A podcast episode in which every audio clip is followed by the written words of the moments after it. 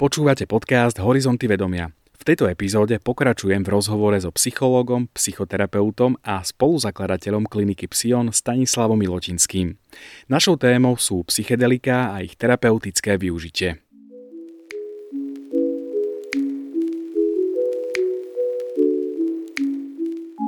V minulosti sa slovo psychedelický spájalo predovšetkým ako tá bežná spoločnosť. Populácia to vnímala ako, že sú to návykové látky veľakrát, drogy, malo to často negatívne zafarbenie. Dnes sme v dobe, keď si môžeme dovoliť pomenovať vlastne kliniku, ktorá pomáha ľuďom, v ktorej sú odborníci a môžeme jej dať prívlastok psychedelický. My teďka víme, že existuje řada věrohodných výzkumů za posledních 30 let, kteří jasně ukazují na to, že klasická psychedelika typu psilocybin, například DMT, mm, mají velmi nízkou orgánovou toxicitu, to znamená, že jsou vlastně jako zdravotně bezpeční, že nepoškozují tělo, jak se třeba v minulosti říkali, že by narušovali DNA a tak, tak to víme, že není pravda. Na základě těch výzkumů víme, že v kontrolovaném prostředí můžou lidem pomoct vlastně facilitovat změnu jejich prožívání, léčení duševních obtíží. No a taky víme, že u klasických psychedelik nevzniká závislost, ba naopak je řada výzkumů, kde se ukazuje, že můžou být velmi nápomocní pro léčení závislosti. Takže na základě těchto vlastně velmi solidních dat, kterým můžeme do velké míry věřit, my pak můžeme výjít ven do světa a říct, dobře, můžeme se jmenovat psychedelická klinika, protože psychedelika jsou něco, co dle nás může velmi pomoct člověku i společnosti. Aby som to poslucháčom ešte viac vysvetlil, nie je to takáto forma vlastne práce, že človek si iba zoberie nejakú látku a prežije si niečo a ide preč. Toto už je viac cieľená terapia, má nejaký koncept. Ako vyzerá rámec s psychedelikmi podporovanej terapie? My věříme, že psychedelika umožňuje facilitovat léčebný psychoterapeutický proces. Psychoterapie je to, že se s druhým člověkem sedneme, mluvíme o jeho problémech, pracujeme s ním a pomáháme mu se skontaktovat s jeho vnitřním světem.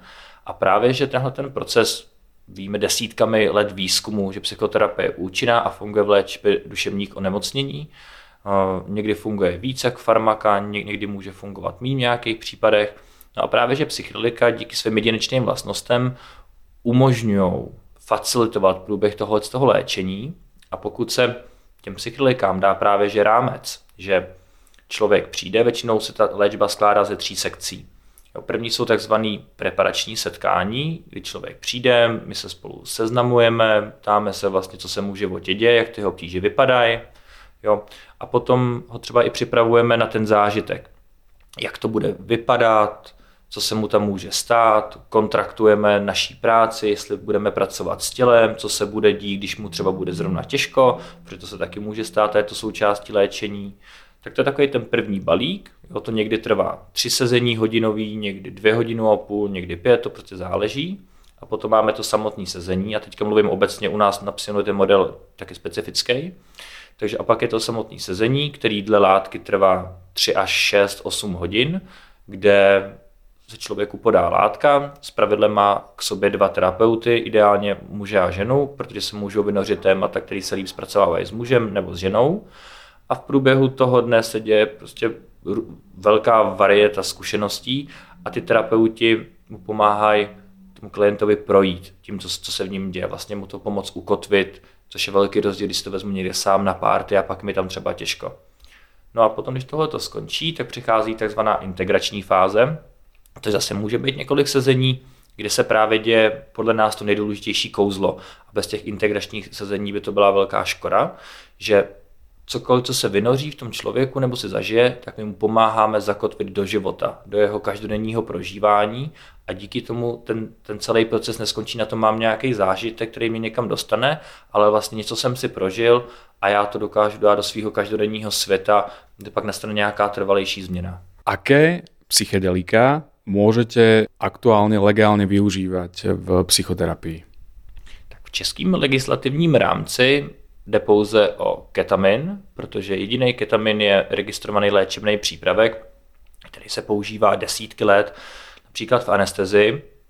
A my ho můžeme využívat v režimu off-label, což, což je takový režim, který je umožněný v případě, že u člověka nějaká předchozí léčba selhala a zároveň je pro tu léčbu vědecká evidence.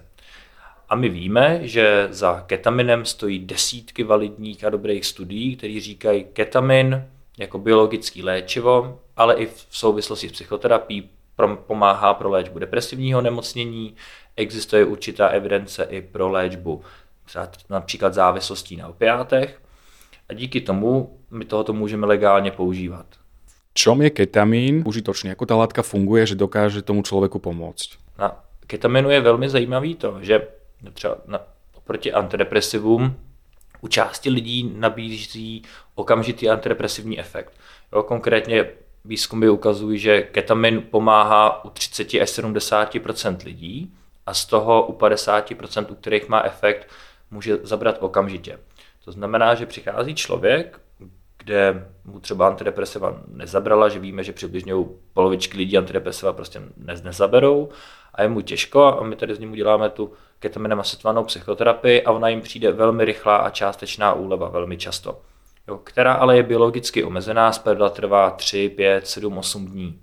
Takže ten biologický potenciál ketaminu vlastně dodá takovou úlevu, člověk může nadzvinout hlavu z takové té depresivní deky, z té tíže, z toho zúženého vnímání a díky tomu my můžeme pracovat líp terapeuticky.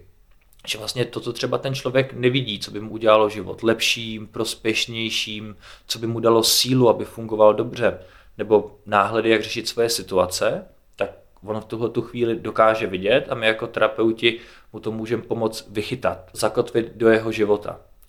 A ještě tam je takový třetí aspekt, který souvisí s tím terapeutickým, je, že ketamin je psychedelikum. A my, jak víme, tak psyché jen manifestovat něco v nás. Ten psychedelický stav je stav rozšířeného vědomí. Takže někdy umožňuje nahlídnout do oblastí, kam se klasická terapie dostávala třeba hůř a mnohem díl. A nebo si člověk může zažít i nějaký přesahový zážitky typu jo, kontakt sám se sebou nebo kontakt s přírodou a to pak pro něj můžou sloužit jako zásadní zdroje v jeho bytí. Ako na takúto skúsenosť reagujú ľudia, ktorí ehm, napríklad sa nezaujímali o nejaké spirituálne veci, o nejaké prepojenie so sebou samým. Pre mnohých ľudí to môžu byť stavy, ktoré si ťažko človek predstaví, pokiaľ nepraktizuje možno nejaké duchovné cvičenie. Na psychedelikách je třeba pro mě jako někoho, kdo každodenně pracuje s klienty, velmi zajímavý a vlastně krásný je, že přinášejí dle našeho názoru přesně to, co si člověk potřebuje zažít. To znamená, že někdy člověk, který je velmi dlouho unavený, tak si na tom zážitku zažije třeba stav hlubokého uvolnění a relaxu. A zažije si, že může jen tak ležet v posteli a vlastně všechno je ve světě v pořádku. Někdy člověk má třeba problémy s tím, že se mu v životě stalo něco těžkého a uskladnil v sobě hodně naštvání, tak ta látka mu pomoží i ten celý rámec terapie to naštvání vyjádřit. Někdy člověk si zažil trauma a potřebuje si prožít nějakou bolest a ta látka mu to umožní zpracovat. No a někdy ten člověk je třeba pro něj důležitý si zažít nějakou přesahovou dimenzi, třeba kontakt s Bohem nebo s přírodou nebo vlastně se společností jako celkem. No a tak on si to zažije. A vlastně lidi, aspoň který tady máme, nebo se tady mám zkušenost, tak zpravidla to, co si zažijou, tak když je tam terapeutický rámec, kde jsme my a pomáháme jim tomu dát smysl, tak i přesto, že je to pro ně něco třeba novýho, co v životě vůbec neznali a nemusí to být nutně spiritualita, tak to vlastně postupně začínají uh, zpracovávat a přijímat, protože je to něco, co vlastně v nich jako bylo stále, akorát oni to neviděli.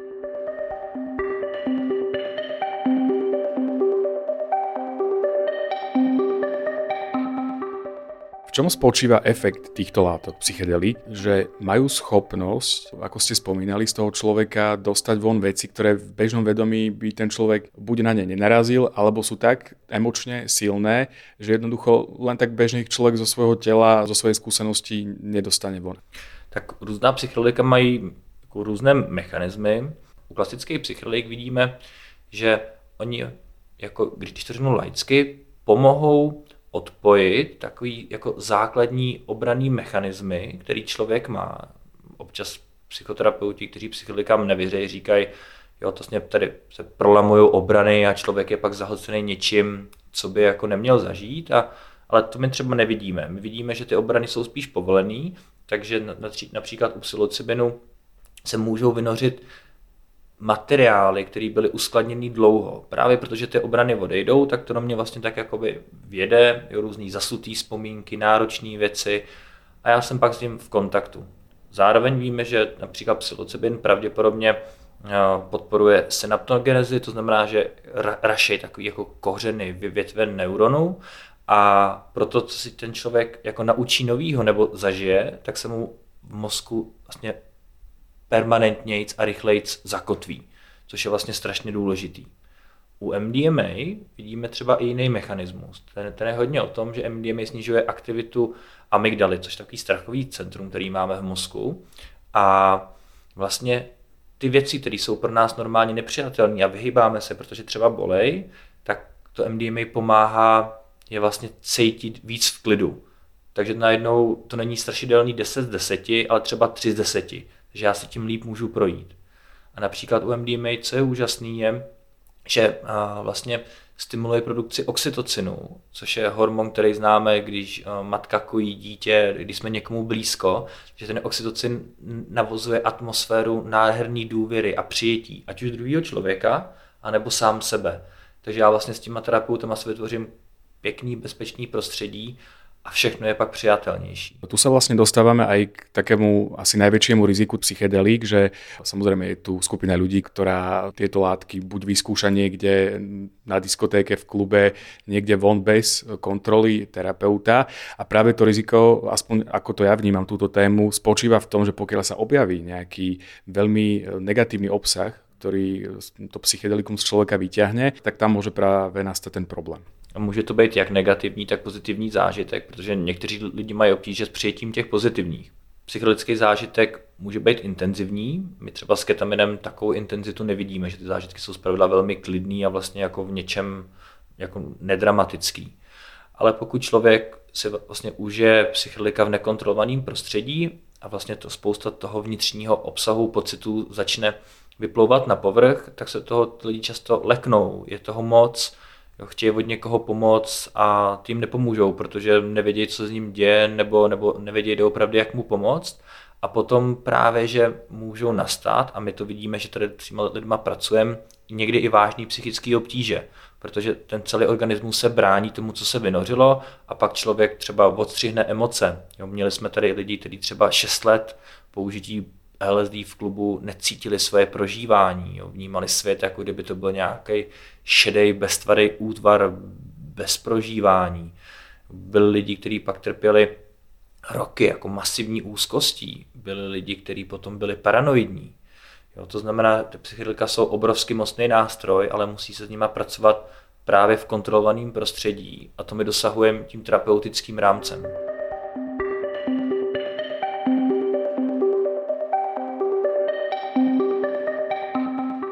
Spomínali ste látku MDMA, kde sa hovorovo, hovorí aj extáza. Táto látka podľa výskumov, ktoré som si čítal, aj podľa toho, čo zverejňujete na svojich stránkach, má veľmi slubné výsledky práve pri liečbe posttraumatickej stresovej poruchy. Tak MDMA je právě v procesu, kterýmu se říká klinické hodnocení a to je proces, který musí projít každá látka, aby, aby mohla být uznaná jako léčivo.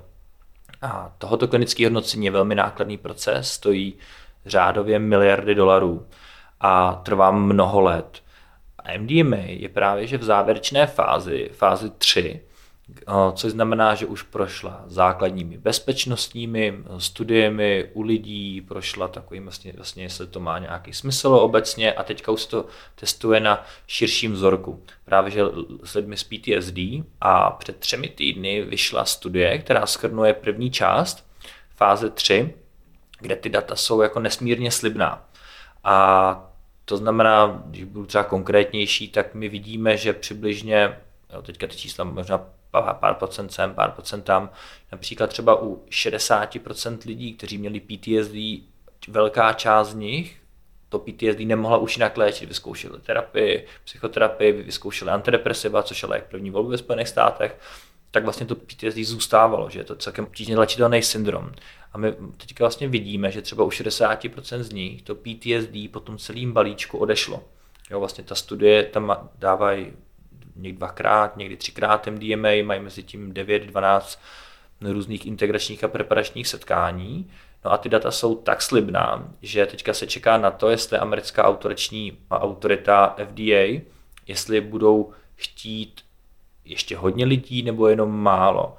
Ale vlastně předpokládá se, že vzhledem k tomu, že ty data, které byly teďka, tak jsou shodný s těma, kterými byly před dvouma, dvouma lety, že během dvou let by v Americe mohlo dojít ke schválení MDMA pro léčbu posttraumatické stresové poruchy a potom by se to mohlo schválit i v Evropě a potažmo České republice. Ide o v podstate veľmi veľký krok, pretože ja si nepamätám za posledné 10 ročia, aby došlo k takýmto prelomovým veciam, že sa nejaká, nejaké psychedelikum napríklad s najväčšou pravdepodobnosťou stane liečivom. Vlastně i MDMA pro léčbu PTSD dostalo takzvané označení breakthrough therapy, což znamená, že, že ta léčba je srovnatelná anebo lepší než ty stávající.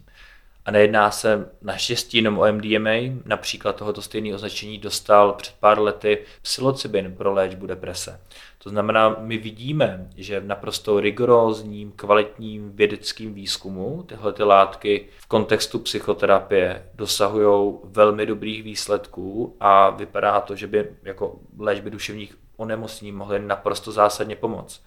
A je to například vidět i na novinových titulcích. New York Times před třemi týmy vydalo velký článek ohledně změny paradigmatu. Pomocí psychedelik vychází knížky, jo, americký hlavní uh, vysílací časy jsou plný rozhovorů s lidmi, kteří se zkoumají, pracují s MDMA například. To znamená, časy se mění a tyhle ty látky začínají zaplouvat do toho celosvětového léčebního paradigmatu ako by sme to mohli časovo vidieť, že kedy by sa to dalo legálně podávat? To je zatím těžko říct, všechno se to odvíjí od toho, zda ta data z toho klinického hodnocení budou, budou dostačující. Jakmile to bude schválený v Americe, tak můžeme během roku dvou očekávat nejdíl jako proces schvalování v Evropě a potom bude záviset na českých regulačních autoritách, například státním úřadu pro kontrolu léčiv, zda on řekne ano nebo ne. To znamená, může to být za dva roky, může to být za pět, může to být za deset let, takže v tomhle my přesně nevíme.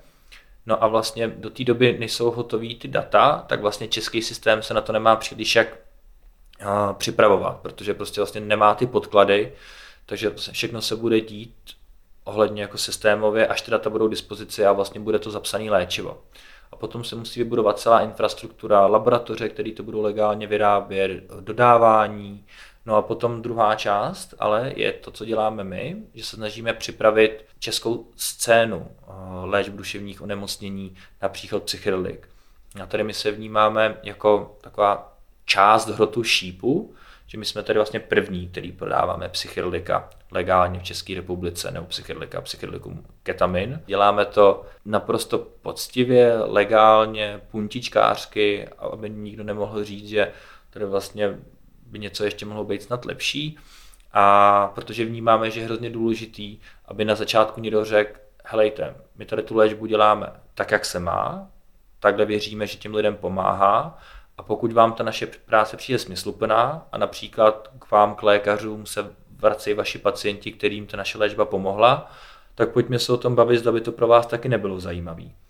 A máme v plánu dělat výcviky v této modalitě ketamenem asistované psychoterapie, mluvíme na přednáškách a snažíme se našim odborníkům na duševní zdraví překládat relevantní fakta, aby viděli, že tahle ta modalita může pomáhat.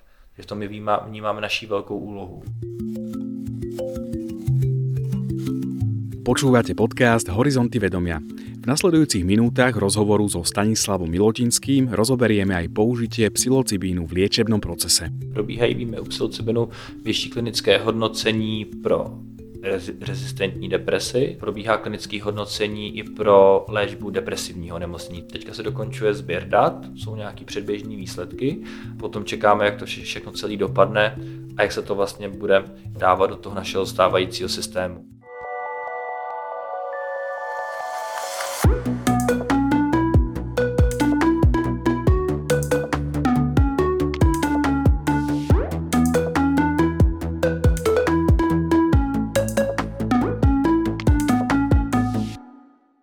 PTSD. U nás sa to prekladá jako posttraumatická stresová porucha, ako môže člověku ovplyvnit život. Posttraumatická stresová porucha má více podob. Zpravidla se jedná o to, že člověk zažije ať už jednorázový zážitek, který je pro něj velmi těžký, například úmrtí, autonehody, anebo třeba i kontinuální náročný zážitky, třeba i menší intenzity. A může se projevovat například flashbacky, to znamená, že člověku se si vzpomene na nějaký zážitky, jo, jako kdyby se zrovna děli, může mít noční můry, vlastně je, je velmi aktuálně každodenně nabuzený, vlastně takový hodně jako v pozoru, protože vlastně se chrání a kouká, co se okolo něj děje. Může mít značný problémy se spaním, navozování důvěry, ztráta zájmu o to, co ho baví, snížená energie, úvahy nad sebevraždou, protože ten život vlastně nejde zvládnout. Jsou to obtíže, které zásadně narušují kvalitu života. Je to rozhodně velmi těžký, ty lidi trpějí. Například ve Spojených státech před čtyřma rokama průměrně spáchalo sebevraždu 19 veteránů ze, z armády Spojených států, protože prostě nebyla dostupná pomoc, která, která by jim pomohla zvládnout tyhle ty jejich jako stavy.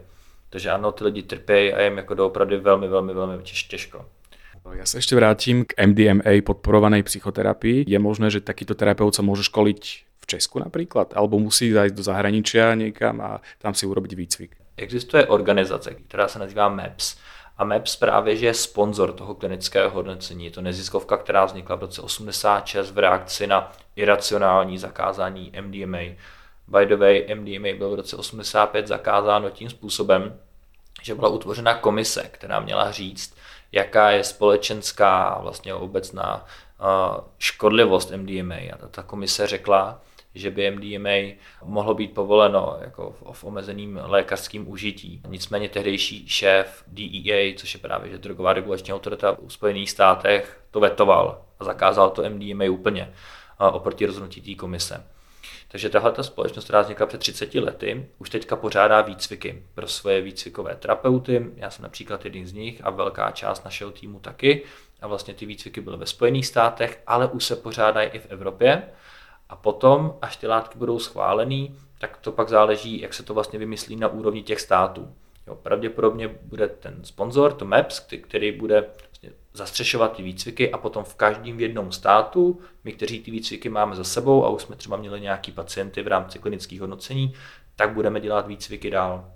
Ale vlastně obecně přinášíte otázku certifikace. Kdo a za jakých podmínek s těmito látkami bude schopen pracovat. A to je něco, co si každý stát potom bude nastavovat sám podle sebe a vlastně je to otázka, jak se to celý nastaví. Rozprávame sa tu o MDMA. Čo je na tejto látke tak výnimočné, že dosahuje takéto výsledky a že je o ňu e, taký veľký záujem vo vedecké oblasti? Třeba u PTSD je vlastně základ, že člověk má v sobě velmi náročné zkušenosti, který je pro něj jako skoro až nemožný v běžném stavu zpracovat. No a to MDMA právě, že umožňuje vytvořit terapeutický okno, ve kterým právě, že díky snížení aktivity amygdaly, díky vyplavení oxytocinu a plus dalších látek, vlastně vznikne takový prostor, kde člověk se může uvolnit a přichází ve větším měřítku něco, čemu říkáme vnitřní léčivá inteligence. My věříme, že tak jako když se říznete, tak vlastně vaše tělo se postará o tu ránu za celý, tak ta samá síla, nebo ta samá, nebo velmi podobný princip funguje i psychice. Když my se vlastně jako uvolníme, dáme rozum trochu stranou, tak může nastat vnitřní léčení. Že ty lidi jsou ty léčbě pozbuzovaný ne, aby šli do toho zážitku nebo aby něco dělali, ale aby vlastně čekali na to, co přijde. A v tomhle ideálním stavu právě, že někdo si zažije něco těžkého, někdo něco pěkného, přesně to, co potřebuje a to naprosto zásadně pomáhá k tomu léčení. A u MDMA, co je ještě dobrý, je vlastně i doba toho účinku, kdy MDMA jako nastupuje během hodiny, hodinu a půl a často se dělá, že po hodině a půl se dá takzvaný booster, což je poloviční dávka, která se dává eh, poprvé a to vytvoří takový 3-4 hodinový okno, který se vlastně prodlouží. Ten celý den pak trvá 6 hodin plus minus a po 8 hodinách člověk odchází. To znamená, že je tady příznivá ta doba, kdy u LSD, který může trvat až 12 hodin například, vlastně by ten člověk byl 12 hodin tam, i terapeuti by s ním byli 12 hodin, že těch 6-8 hodin je takový dobrý pracovní den.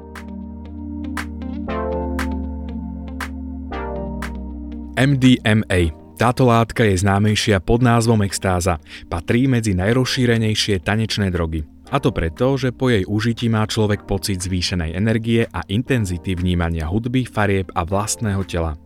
Dokáže tak pretancovať hoc aj celú noc. Keďže užívateľ tejto látky necíti únavu, môže dôjsť k vyčerpaniu organizmu. Medzi ďalšie riziká užívania extázy bez dozoru terapeuta patrí to, že človek nikdy nevie, čo presne konzumuje. Extáza sa medzi ľudí dostáva aj vo forme tabletiek a keďže ide o nelegálnu substanciu, môže pilulka obsahovať ďalšie neželané látky.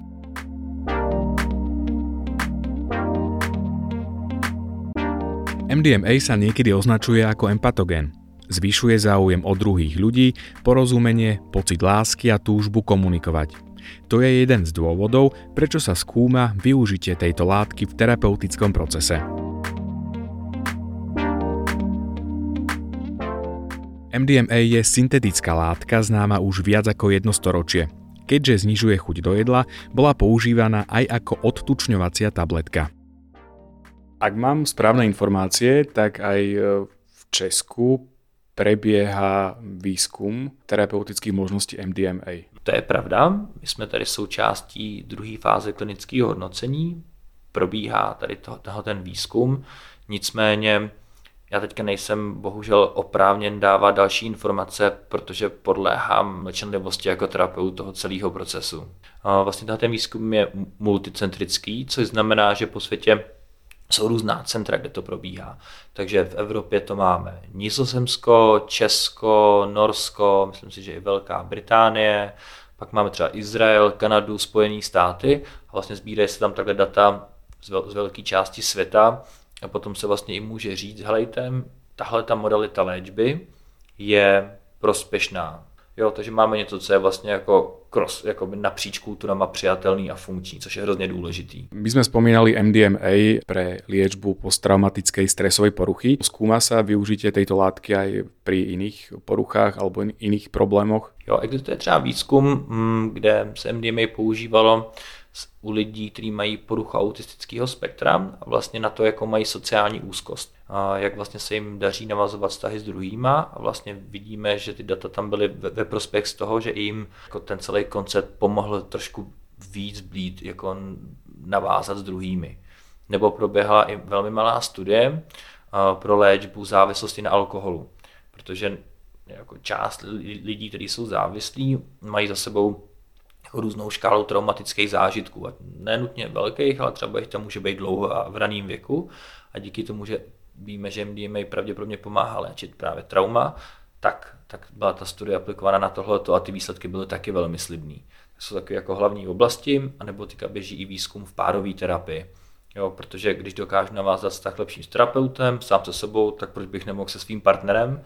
A víme, že třeba MDMA bylo v 70. letech, kdy bylo legální, velmi značně používáno mezi párovými terapeuty ve Spojených státech. Ještě se opýtam na jednu látku, na psilocibín. Psilocibín je súčasťou aj lisohlávok. Prebiehajú aj na túto látku podobné výzkumy, podobné fázy? Probíhají, víme, u psilocibinu vyšší klinické hodnocení pro rezistentní depresi, což která je definovaná, že dvě předchozí léčby selhaly, takže třeba například dvě antidepresiva nebo i terapie.